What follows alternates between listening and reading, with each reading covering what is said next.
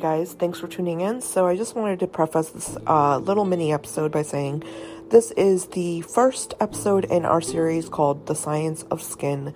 We are very much dedicated here to true scientific research um, and true findings, and really honing in on the overall, um, you know, idea of being curious and being scientifically curious, because that's how all new discoveries are made. And um, I hope you enjoyed the series. If you have any ideas or topics you'd like to hear about, discuss, um, please let us know. Send us a message, send us an email. Um, I will be inviting on dermatologists, scientists, uh, you know, uh, researchers, a lot of different kinds of people for this series in the future. But for now, it's me and it's my commentary, and I hope you enjoy it. Thank you so much. So this is in response to all of my uh, dermatologist friends who love claiming things about um, medical research rather than just staying in the realm of clinical studies and clinical results, which is what they're used to as clinicians. Um, first of all, there are many claims being made by the skincare industry that is very much based on a more research-based approach. It is very Um, molecular in nature and requires us to understand that there are multiple roles of multiple um, ingredients that are used in skincare that are outside the realm of clinical science. Now, clinical science, when I say that, it implies the use of either a pharmaceutical agent or something that is that can prove to have pharmaceutical potential in a clinical setting and then seeing results.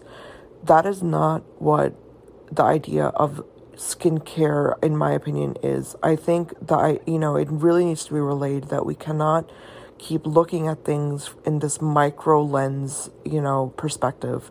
For example, copper peptides. Let's talk about copper peptides. I understand that on, in a clinical setting and in a clinical approach and mindset and perspective, that copper peptides make no sense because, you know, the stratum corneum is, it, it's composed of keratinocytes, and, you know, keratin is something that is essentially impermeable.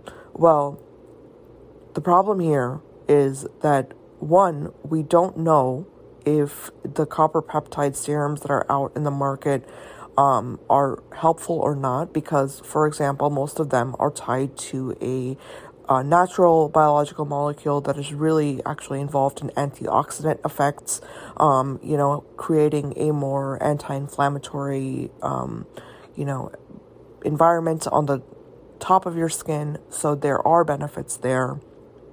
Secondly, um, in terms of actual molecular mechanisms of copper, copper is not only utilized in collagen production. It is utilized by the body in many anti-inflammatory pathways, which have been studied by many um, P H Ds, researchers.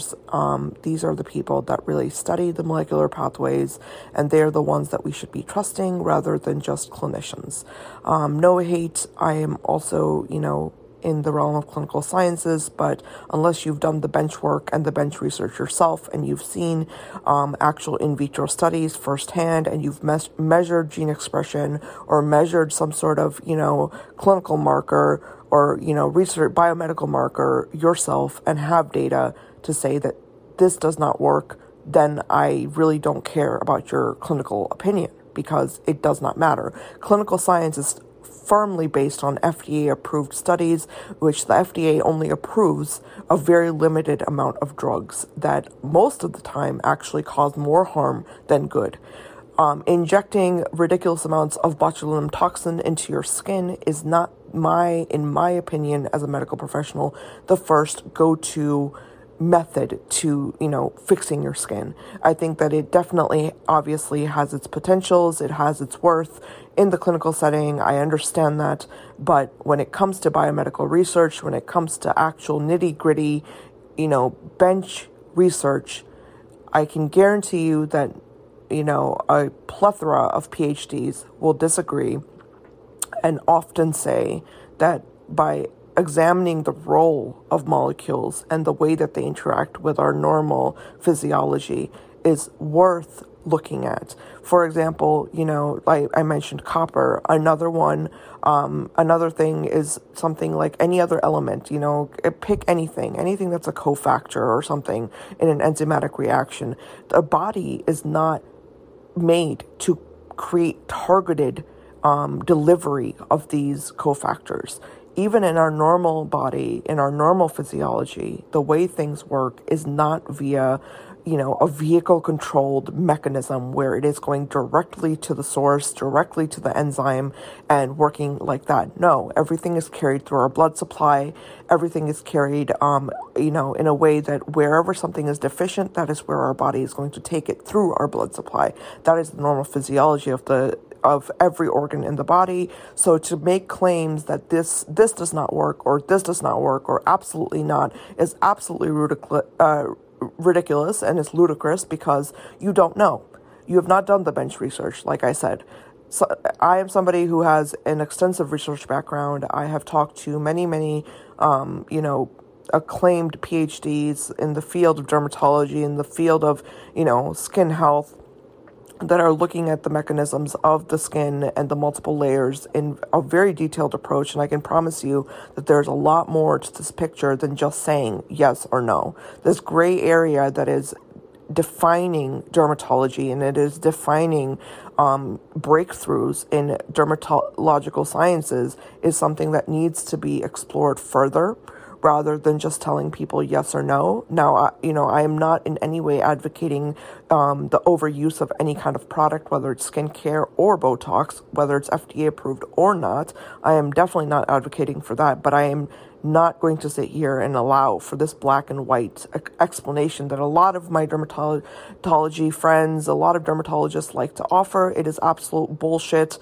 I think that we need to dive deeper. We need to look deeper. We need to think outside of the box, which is the entire premise of biomedical research, and, you know, it is worth taking a look at. So yeah, that's my rant, but, you know, I really hope you guys take a listen to this. I really hope you understand what I'm saying.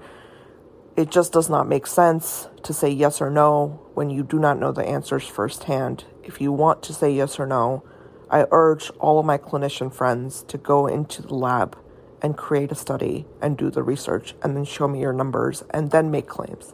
Thanks for listening. I hope you guys keep tuning in to our episodes. Thanks.